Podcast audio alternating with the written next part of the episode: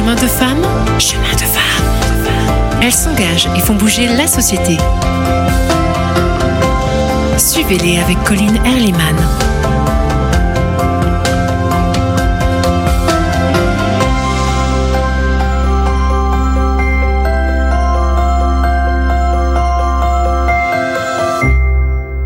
Chers amis, bienvenue dans Chemin de Femmes, à la rencontre de femmes passionnées, engagées, humanistes, des femmes qui font bouger la société, nous encouragent parfois à explorer de nouvelles voies et aussi à avancer sur nos propres chemins.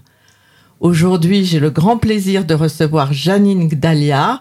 Janine, vous êtes écrivaine, poète, journaliste, vous avez été également directrice de collection de grandes maisons d'édition. Et sans être exhaustive, J'ajouterai que vous êtes sociétaire de la Société des gens de lettres, membre de la Maison de la Poésie à Montpellier et du festival Voix vive de Méditerranée en Méditerranée qui se déroule à 7. Janine, bonjour. Bonjour, merci beaucoup pour cette euh, présentation. Voilà. Là, et j'en ai, vous en rajouterez certainement. Alors, merci d'être avec nous. Alors, tout d'abord, Janine, on, ne pourrait comprendre votre parcours sans évoquer votre jeunesse sur l'autre rive de la Méditerranée, en Tunisie, et l'exil vers la France à 17 ans. Comment ça a été, ça vous a construit quelque part? Ben, tout à fait. Je pense qu'à la fois, euh, j'ai eu un ancrage en Tunisie parce que j'y suis resté quand même euh, jusqu'à l'âge de 17 ans. Et euh, mais en même temps, étant en Tunisie, étant juive, euh, on savait qu'on venait d'ailleurs, notamment la famille de mon père venait d'Italie. Euh, on occupait chacun une place dans la société euh, tunisienne, franco-tunisienne, et ça, ça fonctionnait bien, sauf après, sauf qu'un contraire. Mais je veux dire, en général, c'était une convivialité qui était tout à fait acceptable et enrichissante. Donc euh, j'ai quitté la Tunisie euh, en 1961 pour aller à Paris, euh, où mes parents s'étaient déjà installés, ils avaient un peu anticipé, pour finir, faire mes études secondaires, finir mes études secondaires et puis mes études supérieures. Enfin, je ne suis à Montpellier que depuis 25 ans, qui est quand même pas mal. J'ai vécu tout ce temps-là à Paris, sans ça. Mais qu'est-ce qui vous est resté de la Tunisie? Qu'est-ce qui vous est Eh bien, beaucoup de choses. Les, les, couleurs, les couleurs, euh, la mer, les épices, les odeurs. Euh, tous les jours, en allant au lycée, on passait devant le marché central et c'était vraiment euh, magnifique à voir. Euh, voilà, je crois que c'est tout un ensemble. C'est des paysages et des odeurs. Euh, et, euh, et des gens multiples parce qu'il y avait des Maltais, des Italiens, des Arabes, bien évidemment, et que on entendait parler plusieurs langues, on entendait. Euh, donc il y, avait toujours, par rapport au point de vue, il fallait toujours se situer. Je veux dire, euh, à la fois être dans la dans le partage et dans l'échange, mais en même temps, on, on partait de d'où l'on était d'une certaine manière. Et d'où étiez-vous bah, Moi, j'étais du monde juif euh, francisé, quoi. Mais euh, euh, c'était pas, c'était clairement à ma place et ça ne me dérangeait pas, puisque au lycée, à l'école primaire, enfin, j'avais, pas de soucis de ce côté-là. Et donc, effectivement, euh, quand euh, j'arrive en France, j'étais déjà venu en France plusieurs fois parce que j'avais de la famille qui vivait à Paris. J'étais venu en vacances euh, aussi à plusieurs reprises. Donc, c'était pas une surprise entre guillemets. Mais le quotidien à Paris, l'hiver, le contexte de la guerre d'Algérie, qui faisait que nous deux fois on avait eu une une alerte surprise. On avait fait évacuer, on avait évacué tout le lycée parce qu'on craignait qu'il y ait une bombe. Mais je crois que c'était un jour d'examen ou trop. comme il y a des potages, voilà, comme ça se passe d'ailleurs ici euh, régulièrement. Mais il y, avait quand même ce contexte, enfin, de guerre qui était là, qui était dont on parlait euh, à l'école, enfin au lycée. Euh, bon, donc, euh, puis il y avait un arrachement. Même si je retrouvais ma famille, c'était un arrachement parce qu'on savait que c'était quasiment définitif ce départ de la Tunisie. Bah, vous l'avez vécu comme un arrachement. Ah bah oui, on tournait une page. Hein. C'était, on tournait une page. Et comment vous voyez l'avenir à cette époque? Ben, l'avenir pour moi, il était euh, clairement en France. Je veux dire, euh, et euh, la rupture avec la Tunisie a été telle que j'ai mis 11 ans avant d'y retourner, même en vacances. Il a fallu vraiment un temps euh, très long de de séparation, euh, de clivage, de, rancœur peut-être aussi hein, consciente avant de reprendre euh, des rapports euh, assez assez suivis avec euh, la Tunisie. Mm. Est-ce ça qui vous a poussé à vous orienter euh, à étudier euh, la culture euh, juive? Et sans, sans être forcément dans une pratique euh, Tout à fait. euh, importante, mais, à étudier la culture juive. Vous m'avez même dit, euh, j'ai étudié la culture juive comme on peut étudier, aussi étudier la culture inca. À l'époque, ça ne se faisait pas. Oui. Et moi, je l'ai fait. Non, ce qui s'est passé, c'est que bon, dès la première année, euh, bon, j'étais allé évidemment à la bibliothèque, avec qui j'étais devenu très ami, d'ailleurs avec la bibliothécaire, tout ça. Et puis je me suis dit, tiens, je vais me chercher un livre un peu juif pour qui pour. Et je suis tombé sur les poèmes juifs d'André Spire. Évidemment, j'avais jamais entendu parler d'André Spire, et j'ai lu ses poèmes exaltés, euh, ça. Et euh, petit à petit, au fur et à mesure que j'étais euh, en France, j'ai eu le besoin de retrouver mes racines. Et mes racines, elles étaient dans le judaïsme et dans l'Afrique du Nord, bien sûr.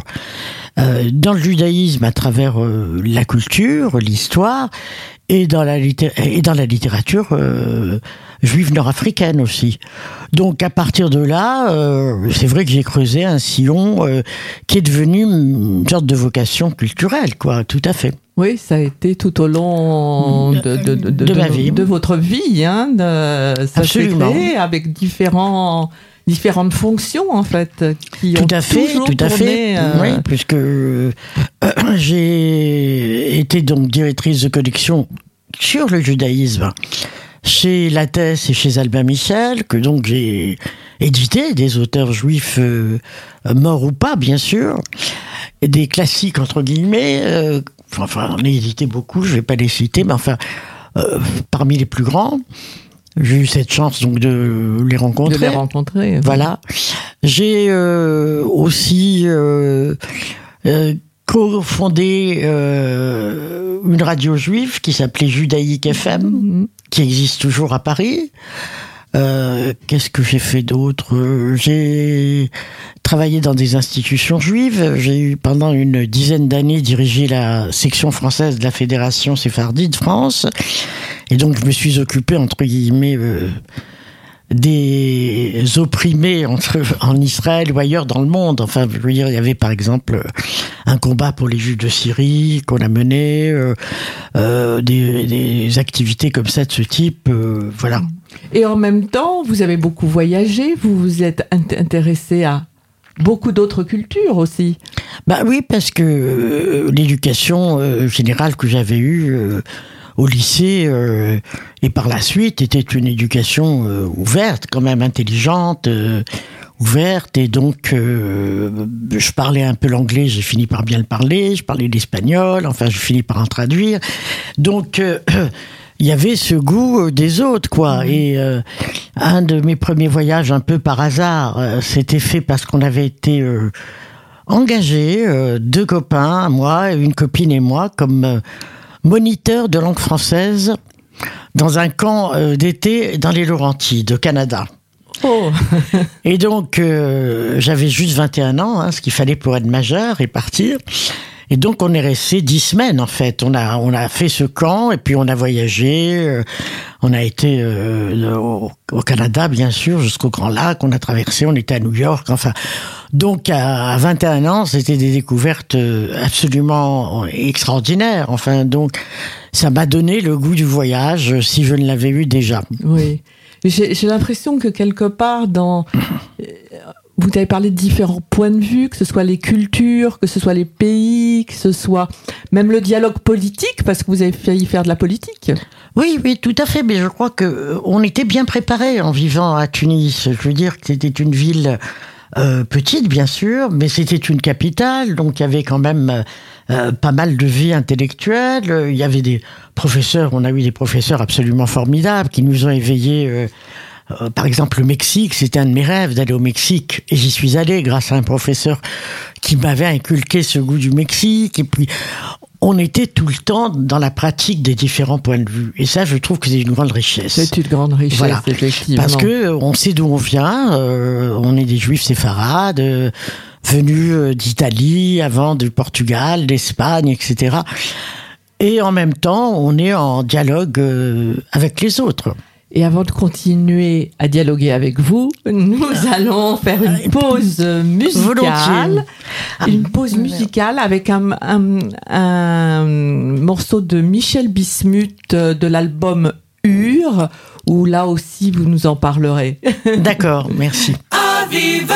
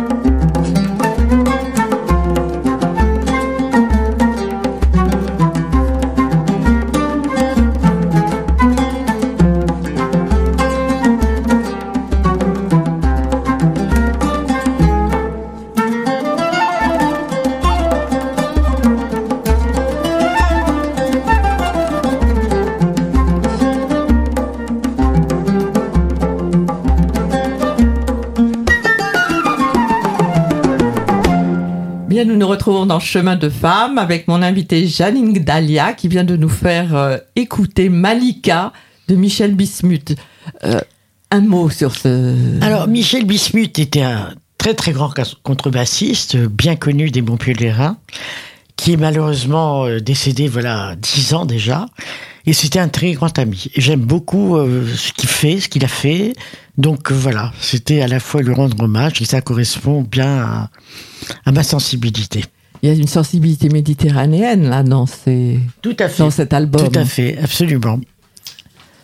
Vous êtes méditerranéenne des deux rives. Totalement, absolument. Des deux rives. Des deux rives. voilà. Et alors, vous, en avez beaucoup parlé de ces deux rives, à travers des poèmes, à travers peut-être des livres. Vous pouvez nous, nous dire comment vous les, vous les faites dialoguer, justement C'était, On était sur le thème du dialogue. Ben oui, euh, quand je suis venu vivre à Montpellier, euh, à ce moment-là, j'ai vraiment eu l'impression d'avoir un, un petit goût de la Tunisie, à certains égards. Euh, c'est-à-dire que vraiment, bon, le soleil, la lumière euh, très forte, la mer, euh, même dans l'architecture, enfin un peu que nous avions, qui était en fait une architecture néocoloniale à certains égards. Et, donc j'ai, je m'y suis retrouvé. Je me suis retrouvé de l'autre côté, mais je m'y suis retrouvé. Et c'est vrai que dans certains poèmes, j'ai fait vivre cela. Par exemple, il y en a un où je dis mon jardin est la plage.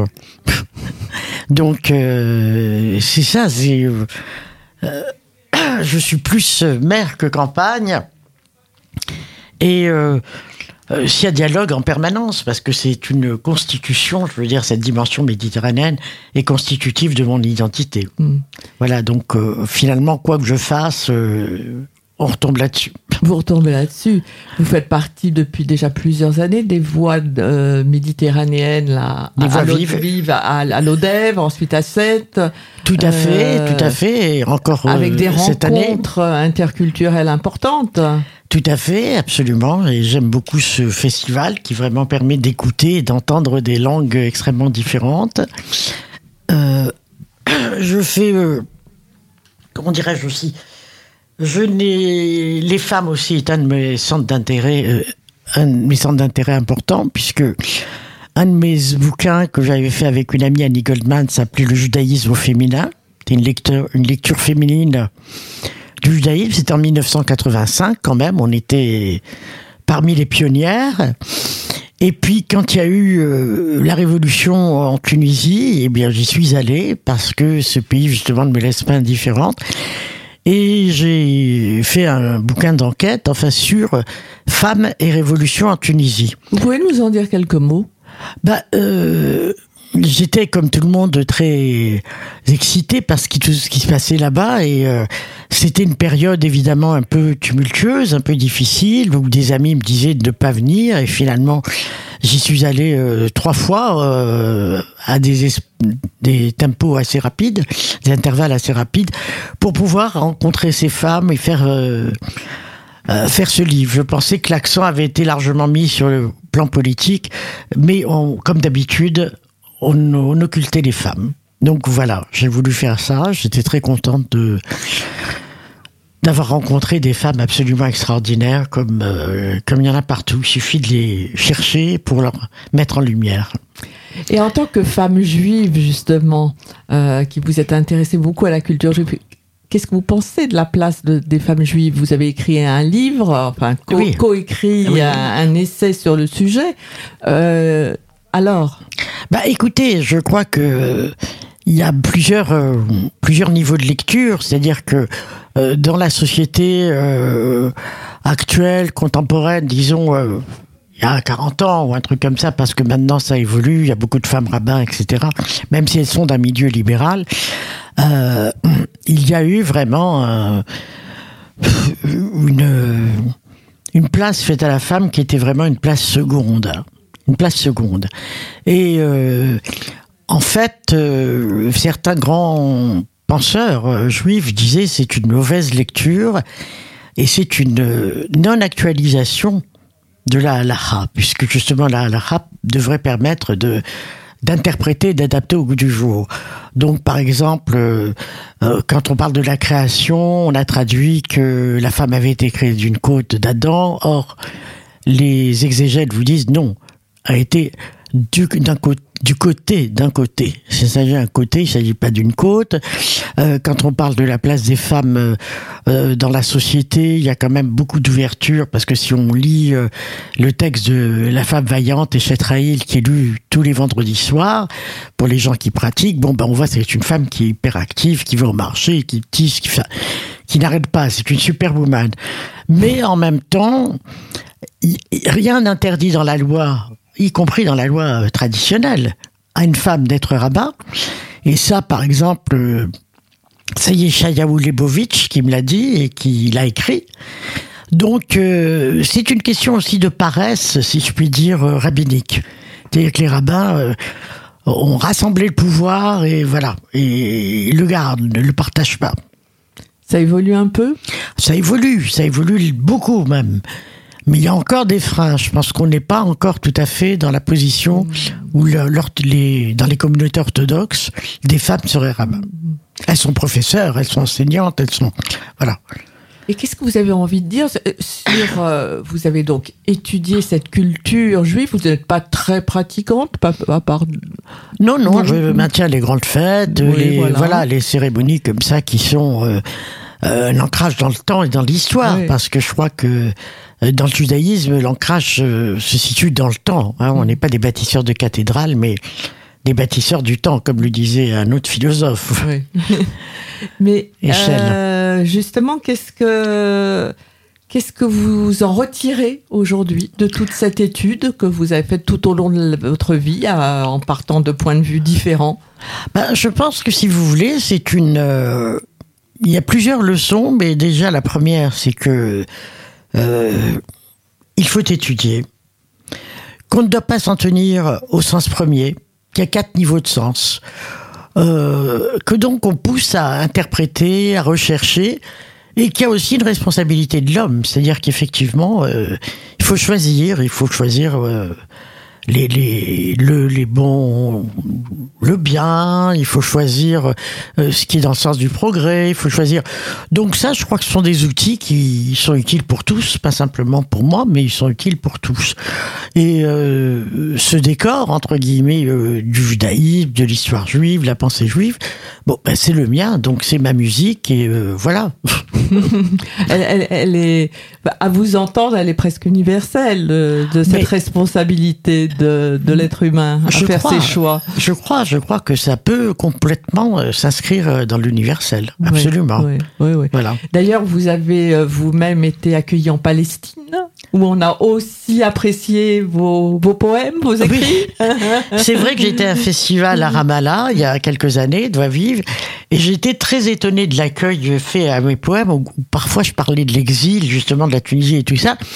Mais je crois que c'est un malentendu, c'est-à-dire qu'ils n'ont pas réalisé Enfin, je m'en suis expliqué avec un poème que, effectivement, moi je parlais d'exil, mais par rapport à la Tunisie, et qu'eux aussi parlent d'exil par rapport à la Palestine.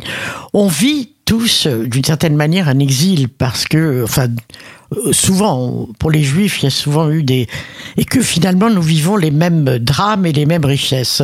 Alors, je vais expliquer un poète palestinien qui était très, très engagé, très très rude au départ et avec qui on a pu sympathiser. Quand je lui ai expliqué vraiment que, voilà. Que l'exil, c'est toujours quelque voilà, chose. Voilà, et que c'est, voilà, qu'il y a des temporalités, voilà, qu'il y a des mm. temporalités différentes et qu'il y a, voilà. Mm. Alors, aux jeunes d'aujourd'hui, qu'est-ce que vous avez envie de leur transmettre comme, euh, message là avec euh, toute votre culture. oh là là, transmettre, c'est bien difficile. Important de transmettre aussi. Bah, la transmission se fait, oui, elle se fait si je puis dire euh, au quotidien de mille façons. Hein, Je veux dire, euh, elle s'est faite par l'écriture, elle s'est faite par la radio, elle s'est faite par le, le militantisme mmh. associatif. J'ai été tout le temps très impliqué. Pour moi, c'est il n'y a pas de leçon. La seule leçon, c'est euh, approfondir ce qu'on est mm.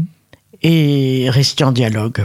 Je crois qu'il n'y a pas d'autres règles. Mais en tout cas, assumer pleinement ce qu'on est, et comme une richesse. Euh, voilà.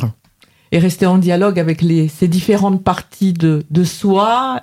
Et des autres. Et des autres. Absolument. Finalement, Et même en politique, même si on le voit pas souvent. En ce même moment. en politique, même en politique, j'ai été dans plusieurs euh, deux, deux co- colloques au moins euh, en Belgique, euh, au moment où les Israéliens et les Palestiniens étaient dans des moments extrêmement difficiles où ils se parlaient pas, et là. On a vécu des choses formidables euh, avec, euh, Avec le des hommes et des femmes. Ah oui, oui, oui. Avec des hommes et des femmes de dialogue. Absolument.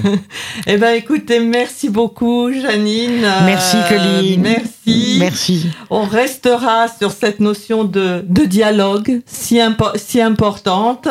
Et merci aussi à, à Léandre, notre technicien aujourd'hui. Et je vous retrouve euh, la semaine prochaine pour une nouvelle émission, une nouvelle rencontre sur les chemins de femmes. Merci, Merci. encore. Merci Radio Aviva. Chemin de femmes, chemin de femmes. Elles s'engagent et font bouger la société. Suivez-les avec Colline Erliman.